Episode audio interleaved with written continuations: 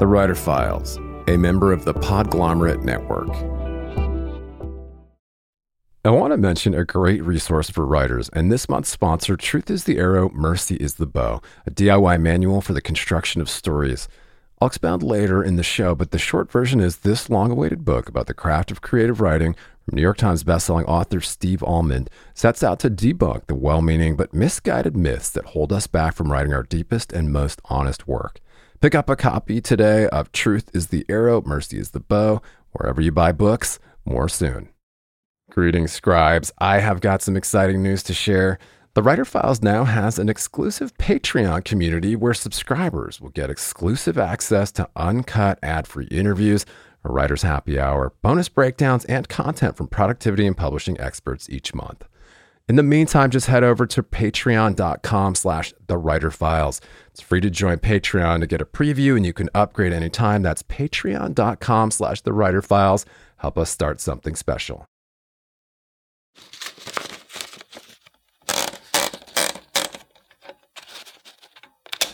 I was so cognizant about finding the joy in the creative process. I while I was writing it, I I had my mantra, I think, you know, as I sat down every day to write it was like find the joy. Find the joy in the process. And I think I became so good at finding the joy that now that the whole thing is over, I'm like joyless. oh, but I mean, I, not to be a downer, I'm, I'm, I'm honestly, I'm so thrilled that that it's out in the world now, and I, I do feel really uh, happy today. But um, but it, I think it's like such a mix of emotions, especially when you put your whole heart into something. It it it can only be kind of a complicated feeling.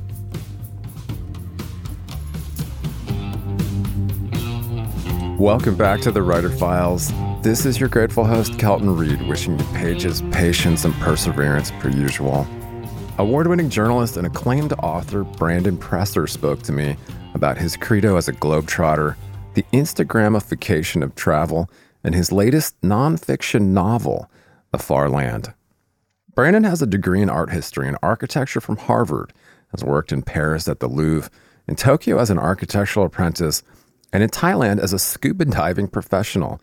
He's also traveled to 130 countries, written over 50 travel books, and was awarded a Society of American Travel Writers Award for his achievements in guidebook writing. Brandon's latest is The Far Land 200 Years of Murder, Mania, and Mutiny in the South Pacific. It's been described as a thrilling tale of power, obsession, and betrayal at the edge of the world. Oscar winning actor Tom Hanks said of the book Brandon Presser's fascinating narrative of the relentless consequences of the bounty mutineers asks Were they brave or damned? You can't make this stuff up.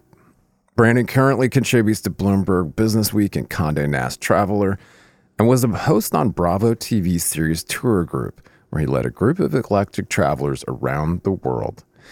In this file, Brandon and I discussed how the mutiny on the Bounty became the most notorious maritime event in history, why travel journalists are like prostitutes, how to get a blurb from Tom Hanks his mixed emotions about publication day, having dinner on Marlon Brando's island, and a lot more. Stay calm and write on. And don't forget, you can always support this show by heading to writerfiles.fm, where you can also sign up for email updates, get links to merch, and other resources for writers.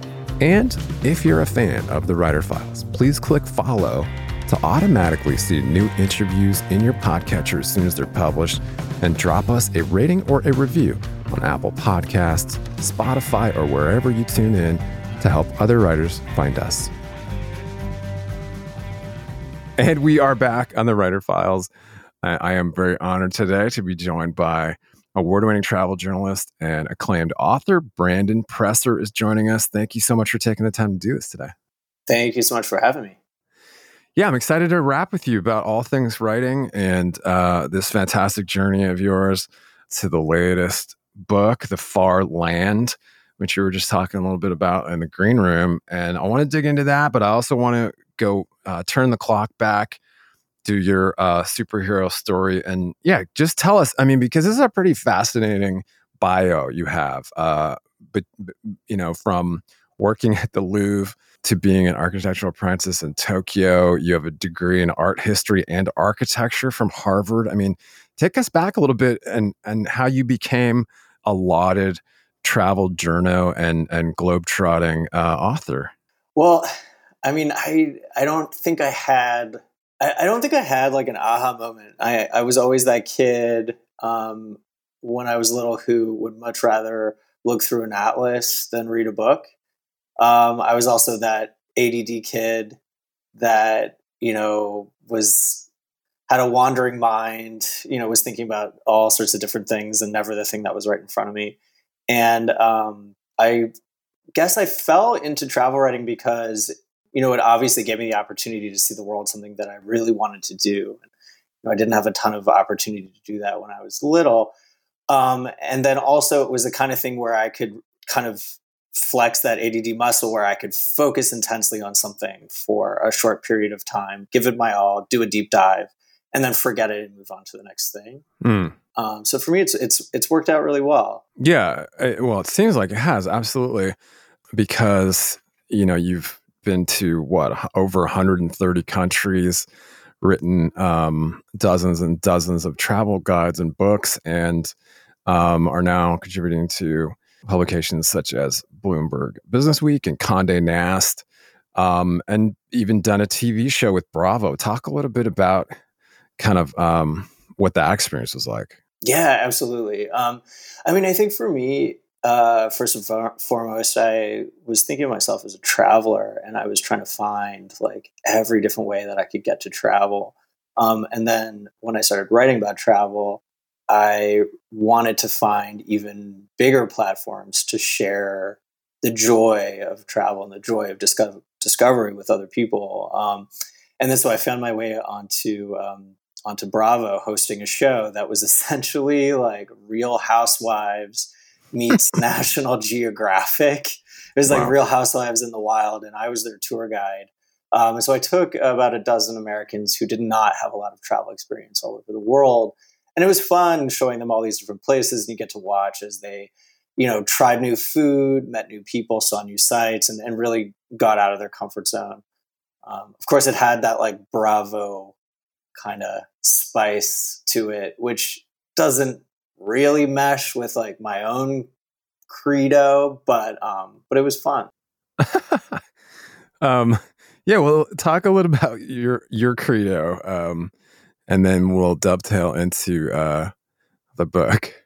Um, I mean, I think for me, um, you know, it's been interesting to see uh, over the years, especially in the pandemic, that there's there's been this sort of commodification of travel. Travel is like this thing to consume, and there's yeah. sort of this like performative aspect of travel now, especially with social media, where it's like, watch me travel, watch me, you know, on Instagram travel, watch me consume this destination like as though it were a new piece of clothing. For me, it's it's it's really been the opposite. Um, it's really been about trying to understand um, how other people live and, and and what a day is like for someone on you know the far side of the world. Um, that's that's really always what's motivated me is is that connectivity that somehow we're all so extremely alike in all of our differences. Interesting. Yeah. Well, that um, I think does fit nicely. Your credo fits nicely with the far land 200 years of murder, mania, and mutiny in the South Pacific. An absolutely fascinating read that I'm enjoying very much, and we're that we're calling a nonfiction novel, right?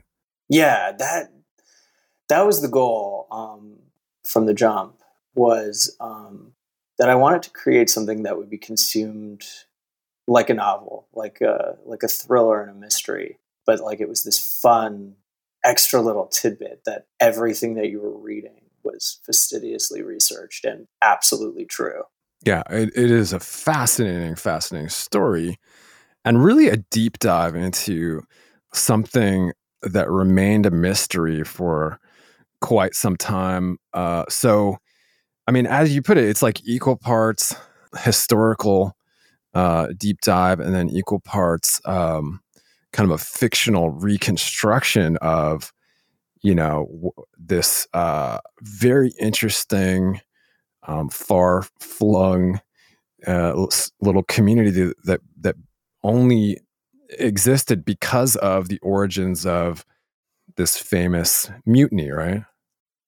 Yeah. So, um, you know, the mutiny on the Bounty, you know, about 200 years ago was really the most famous nautical event. And, you know, there's been times since where it's been embraced and cherished and exploited. And there have been times when it's forgotten. And I think we're kind of in one of those that in the ebb and flow, we're kind of in the ebb of it right now. And hopefully we're coming back into a flow. But basically, all these people uh, disappeared with the bounty after throwing their captain overboard. And um, what my book sort of sets out to do is explain what happened for the 20 years where their whereabouts were a complete mystery. Um, and then there's this second timeline that happens today. Um, and it's the descendants of those mutineers and what they're up to today, living completely disconnected from the rest of the world. And kind of goes back and forth and zippers the two timelines together.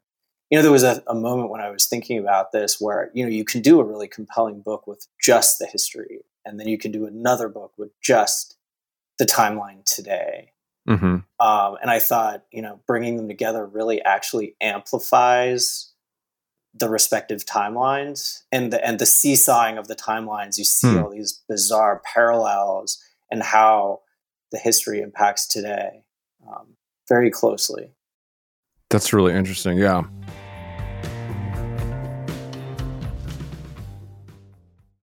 Earlier in the show, I mentioned an invaluable resource for writers Truth is the Arrow, Mercy is the Bow, a DIY manual for the construction of stories based on three decades of writing, failing, and trying again.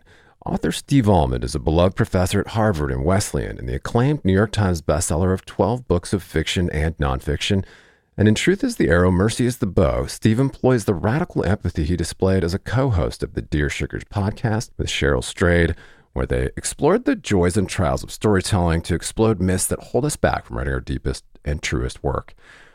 The book includes chapters on plot, character, and chronology, but travels far beyond the earnest intentions of most craft books. It also includes writing prompts to generate new work. Pulitzer Prize winning author Richard Russo called it one of the best books on writing he's ever read and also the funniest. Pick up a copy of Truth is the Arrow, Mercy is the Bow, a DIY manual for the construction of stories wherever you buy books, and add it to your TBR today. And just a quick aside to revisit the exclusive Writer Files Patreon community where subscribers get access to uncut ad free interviews, a writer's happy hour, bonus breakdowns, and a lot more. I know that for serious writers, it can be more distracting than ever to cut through the noise, stay productive, and home in on what's happening in the publishing industry. Over eight years, we've provided a looking glass into the habits of professional writers and publishing industry insiders.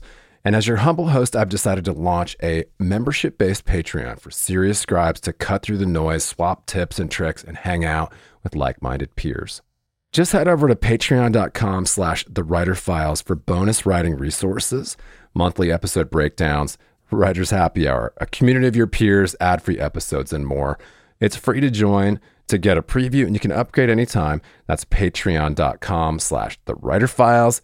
Help us start something cool and special. Keep calm and write on.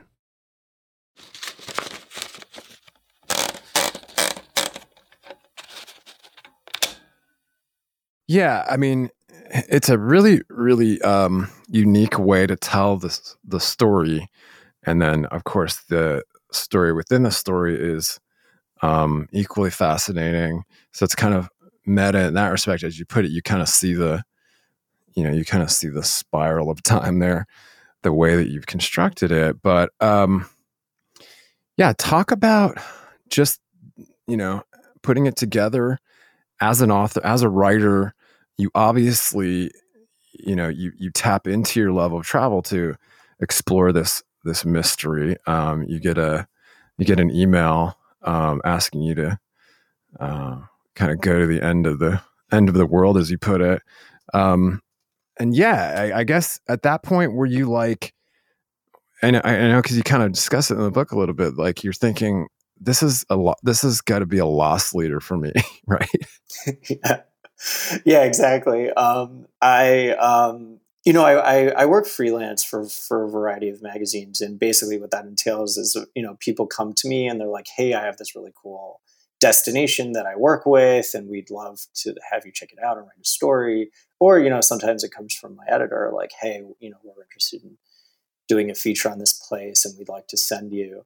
Um, and this um, this was the former, where basically um, this island, Pitcairn Island, um, was interested in dabbling in tourism, and they hired a destination consultant who had previously sent me to Papua New Guinea. Um, and usually, these types of destination consultants like to control the narrative, so you know they send you with a guide, or hmm. you know. And she took the chance and sent me to Papua New Guinea on my own, um, where I did a variety of things, including living with an indigenous community you know, no electricity, no running water.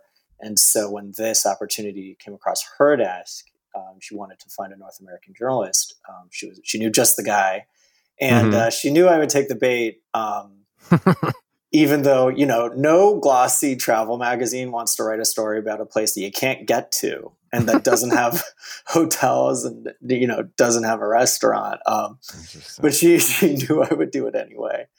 Um, and genuinely, I did not think I was going to write a book.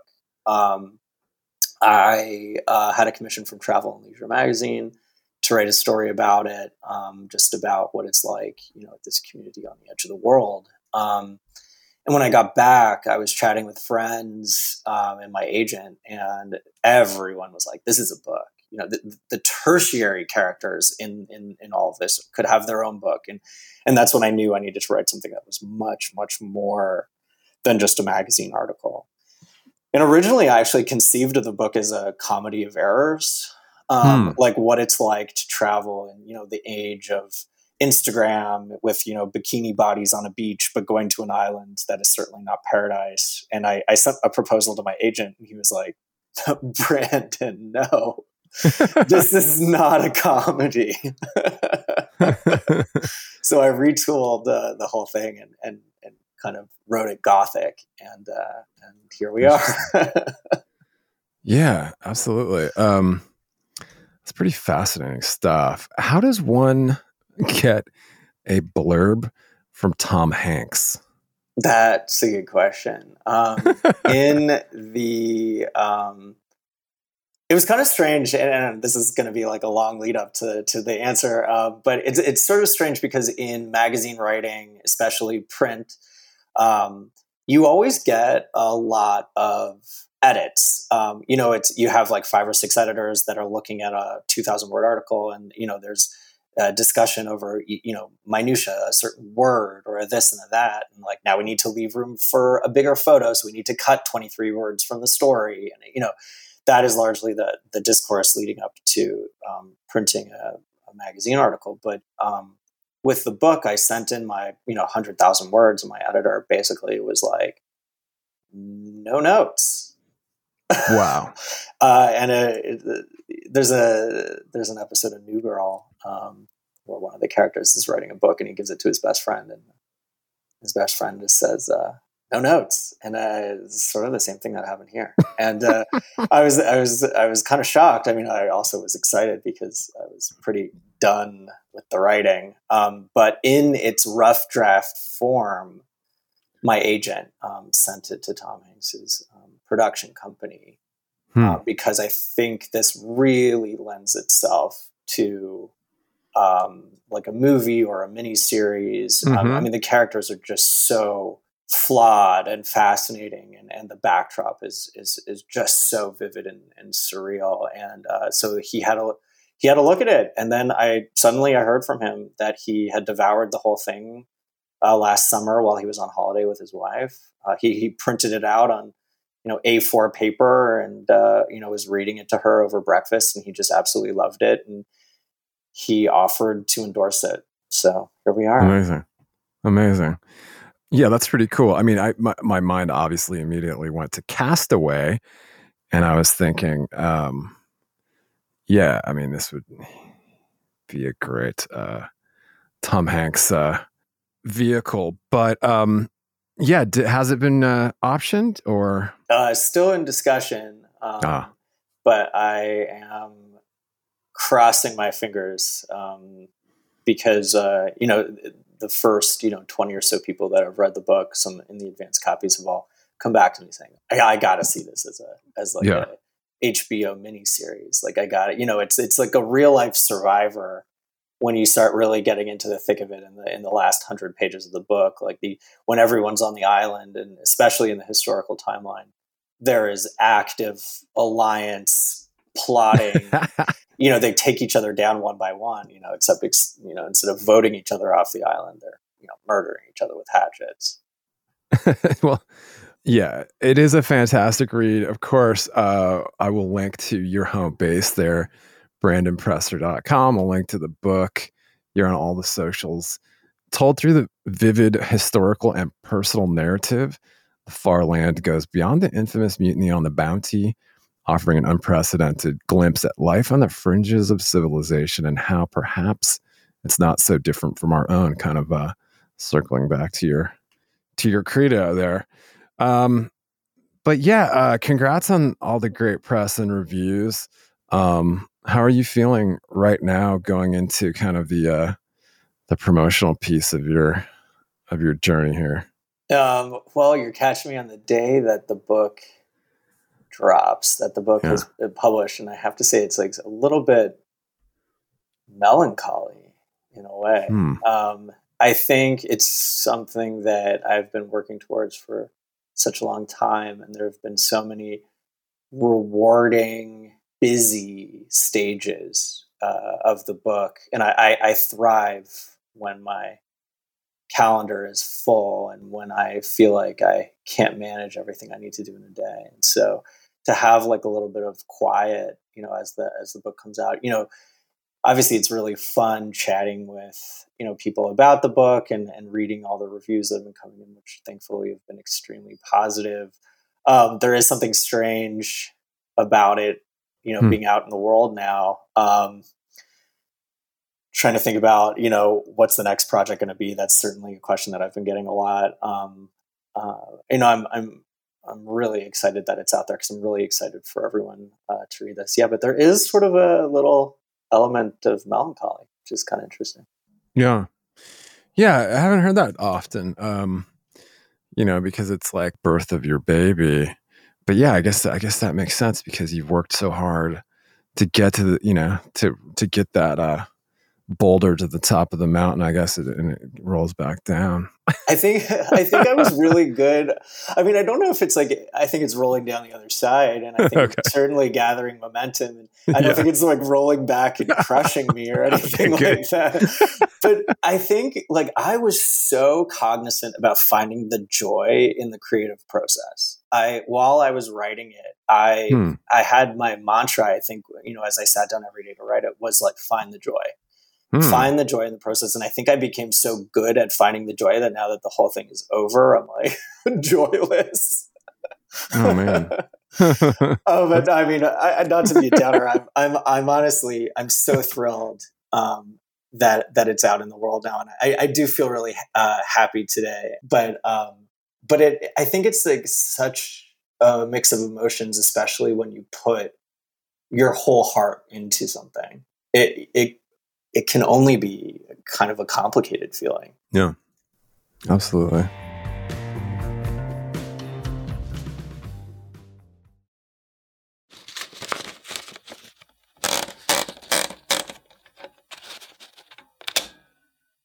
Talk talk a little bit about your process as a travel journalist and as somebody who works on deadlines. Talk about the difference between, you know, working on a on a travel piece under the gun versus um, working on a much larger piece. Um, yeah, and kind of your experiences with. I don't know. Did you ha- did you have to shift mindsets? Was it, or were you were these kind of practices, these daily practices, kind of already ingrained for you? Um, well, the funny thing about the timeline of this book is that um, it was bought on spec in the fall of 2019, um, basically with the idea that I would start writing in March of 2020, not knowing, of course, that there was going to be a pandemic. Mm. Mm-hmm. And I, in my mind, I was like, you know, I'm going to go to back to French Polynesia, not to Pitcairn because I wanted that experience to live as a memory Um, I didn't want to tar- tarnish that memory, but I was going to go back to Tahiti and I was going to write from there and use my surroundings to inspire me. Of course, that didn't happen. Um, so I was locked away in my apartment in New York City writing a hmm. lot of it there. Um, and um, that was really tricky because I felt like the future of my travel writing career was feeling really uncertain. Mm-hmm. Um, and to, you know, get the worry out of my head and to really be able to focus was sort of a Herculean task. Um, yeah. And then having a clean slate and not having editors call me to report stories ended up being this blessing because I could eventually really focus um, on the book um, and really not have to look at my email. And I found that um, I found comfort in extreme structure. Like I developed a structure uh, every day that I adhered to, where I'd wake up early, um, you know, six a.m. and I'd read and uh, drink coffee, and it was like gassing up the tank. Mm-hmm. Um, I read all sorts of different things, um, books, and uh, and then at about seven thirty, I would sit down to write, and I would write until lunchtime, and I'd go on a run, and then I'd eat lunch, and then I was done for the day, um, and mm. I'd spend the rest of the day doing something else, uh, not writing. Um, mm-hmm and uh, and then I just repeated that over and over and over. And that was sort of a surprise to me because when I do um, my um, travel writing for magazines, and, and you know, I spent um, the greater part of a decade writing guidebooks for Lonely Planet. You know, sort of in the glory days of analog travel. Yeah. Um, when I was writing those, I the deadlines that they you were expected to meet were completely ridiculous. Um, yeah and I found myself writing in the middle of the night. So going into writing this book, I was like, "Oh, I'm going to be writing in the middle of the night, like I always am." Um, but um, I actually found I was so much more effective doing all of my writing in the morning and and really adhering to that structure. You know, some days you would get two thousand words, some days you would get twenty, um, but I was at the desk. You know, it was like up, reading, desk, run, lunch, forgiveness um, every day. And uh, I did it kind of in two big spurts, like three months, and then I took three months off, and then I finished the book in three more months. Um, wow. And that's kind of uh, that's kind of how it went. Um, I found it hugely gratifying. I, I really loved it. I really loved um, writing the book because I had all this creative freedom that I usually don't have when I'm writing a magazine article. Mm-hmm. Um, you know, the magazine articles have a very specific brief, and you're fulfilling the brief, um, and you're trying to give you know a certain style, the style that the magazine expects. You know, you're a writing prostitute, and you're you know delivering to your John. Uh, with the book, like I, I had so much more freedom, and the and the freedom can be daunting, right? Like I think there's a lot of safety in writing if you're writing yourself out of a box. Um, and being able to write essentially whatever you want can be uh, a little bit scary. Um, but I had I had created a very sort of methodical approach to how I wanted to lay the book out. There's so much to get through in the book, and so I had to figure out how to space it out and how to seesaw between the two timelines. So I had like a twelve thousand word document that was a chapter by chapter kind of like pacing so that you know at the end of the book basically the last five chapters is this like repeated full circling of all the motifs that were introduced early on in the book and there's a mystery mm-hmm. at the beginning of the book that's resolved at the end and mm-hmm. there's this turning of the world that you see sort of happening and because i was so methodical in trying to execute that i had the skeleton laid out so I, I did find that joy in kind of fleshing out the scenes day after day. Yeah, that's pretty cool. As you say, finding the joy each day and uh, the forgiveness piece. yeah. Um, well, it really shows in the work, and, and congratulations. Um, it is a beautiful book, uh, gorgeous cover. And thank you for sharing it. Uh, yeah, I want you know, and I was going to go back to the Lonely Planet piece because, um, you know, uh, as we as we had discussed earlier in the green room, uh, we're both uh, acquainted with one Adam Skolnick. Do you have some, do you have a funny uh, Adam Skolnick story? Um, he always brought. We used to have these author conferences um, way back in the day where um, Tony and Maureen Wheeler, the founders of Lonely Planet, would invite um, you know, their twenty or thirty favorite authors uh, to Melbourne in Australia where they lived, and we'd all kind of gather around and talk about the year, talk about new trends, talk about researching techniques. And he always brought um, like a lightness uh, hmm. to the conversations that I always really appreciated and, and gravitated towards. I think he's he. I, I, think in finding that joy, like he he applies that I think to everything, even you know beyond writing. And I think that's really admirable, and it's something that I strive to do too. So um, I always really look forward to spending time with him. That's very cool. And listeners who might not know, Adam Adam Skolnick has been a uh, intrepid uh, uh, co-host on this show um, since its inception. So he's been doing he's been making cameos here for like six years now. Um, and now he is, you know, he's he's had a quite a quite a great career, but he's he's now uh, co-hosting Adam Skolnick is now co-hosting the Rich Roll podcast, which is pretty cool. A couple times a month, and then uh, yeah, that's cool. It's a cool story. But um, yeah, and Adam and I have known each other for decades and decades. Uh, he does have that th- that incredible lightness that you speak of. Yeah. So we'll have him back uh, soon. But um, Brandon, thanks so much for taking the time to do this. Before we wrap up with your um, advice to your fellow scribes. We'll do a fun one. If you could have dinner with any author from any era uh, to your favorite spot in the world, who would you take and where would you take them? Oh, good question. Um, you know, I would pick James Norman Hall, who was one of the writers of the Mutiny on the Bounty back in the 1930s. Mm. Um, mm-hmm. He was incredible. His his biography is absolutely incredible. He was born in Iowa. Um, he studied uh, at Harvard, uh, like I did, um, so I feel a bit of a kinship there. And then during the First World War, he uh, was in the Air Brigade, shot down behind German lines. Uh, afterwards, kind of said "f the world" and moved to Tahiti. Wrote "Mutiny on the Bounty," which is a fictitious account of the true event, I should say, and uh, and I think he's just an absolutely incredible writer. And I would love to just sit across from him for a dinner and pick his brain. And I'm sure that he would commandeer the conversation and ask more questions about me and what's going on in the world today. And and uh, I think he's just the coolest guy.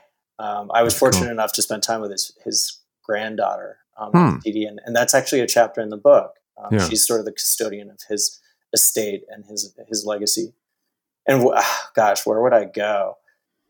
Um, you know what? I'd probably take him to the Brando, which is a resort um, in in Tahiti. It's uh, on an island, Tetiaroa, that's just next to Tahiti, and um, the Brando is named after Mar- Marlon Brando, um, who used to own own the island before there was a hotel on it, and he bought the island because when he was shooting Mutiny on the Bounty, the film, he used to hang out with the Hall family. And he was so jealous that they had a private island that he bought one for himself. um, and I think it'd be cool to kind of all meet there and see what it all what it's all become today. You know, a hundred years later. That's pretty fantastic. So you have been to the Brando. I have. Okay. Yeah. And uh, what would you what would what do you think you you would order? Uh, well, they're doing like they're doing like Michelin starred cuisine, which is really funny just juxtaposition to be honest. uh, all but remote i you know remote island and amazing. so it'd probably be something pretty fantastic. Yeah, it'd be like a steak frites. Yes. Um, well, that's cool, and that's a really cool story about Brando's Island. I didn't know that, but another cool, cool uh, piece there. Yeah, of course, I'm going to point at all the things. Um, your home base there, brandonpresser.com, all the socials, the book. Again, is The Far Land 200 Years of Murder, Mania, and Mutiny in the South Pacific. I thought uh, this one, let's see if I can, meticulously researched armchair adventurers will appreciate the author's sharp and sympathetic eye showing us the mechanics of a truly remote civilization. Presser's detailed account provides a sense of authority to a story too bizarre to be anything but true. So, you know, we, we, we say truth is, is often stranger than fiction. In this case, it's much stranger. Um, but congrats on the work. It is uh, really, really a compelling and very, very cool nonfiction, almost, you know, like a, a, a page turning mystery. Did I lose you? no, I was like, I was, I was enjoying listening to all that. okay, cool. Well, no, seriously, congrats uh, on this uh, for your birthday party for for the far land. What is the next project? Do you have anything picked out, or just kind of focusing on being in the moment and finding joy here? Um, I mean, today is all about celebration, but you know, I do have a couple ideas in the back of my mind. But I, I am really fond of this dual timeline, uh, bringing travelogue into incredible true stories from our past, and I'm hoping to unlock, yeah, um, you know, a similar type thing in the future. I love it. I love it. Um, it is truly unique, and uh, yeah, just your advice to fellow scribes on just how to keep going, how to persevere, how to um, find joy daily. I think I think so much of it is unglamorous. So much of it is just laying the bricks, and um, you know, to have that big idea is so wonderful to feel inspired. But so much of it is that unglamorous sitting in front of a computer, and if you can make peace with that, you'll go really far. Yeah, I love that the unglamorous bricklaying and making peace with the uh, the tedium of of it all. But uh, congrats, man. Um, yeah, where are you off to next? Are you? I know you're doing promotion stuff. You have any uh, any events planned? Um, I have some travel um, for a few magazines uh, coming back. Uh, I have uh, three trips on the calendar. Uh, one one to Mexico, one to Madeira, a Portuguese island, mm. uh, off the coast of Africa, and then uh, back to Tahiti uh, for some magazine work. You're an island hopping fool. Apparently, I just realized that. Yeah. Brandon, thanks so much for taking the time to do this, and uh, we appreciate your time, your wisdom, and definitely uh, stop back by and rap with us again. Yeah, I would love that. Thank you so much. Thanks so much for joining us for this file and if you're a fan of the show, simply head over to writerfiles.fm for more. That's writerfiles.fm. I hope I wasn't too like Debbie Downer about um about about book release day. I just No, that's cool. I mean, you know, like this is real life stuff. Like there is something, there must be something melancholic about it because in truth it's like, yeah, it's like you know, now what? yeah, seriously. And I think like I just I had so many people had told me, all my friends who had written books before, they're like, enjoy the process. Like if you yeah. don't enjoy the process, why are you doing this? And I think I got too focused on that. And now I'm like, but the process is over. I don't know what to do. I love that.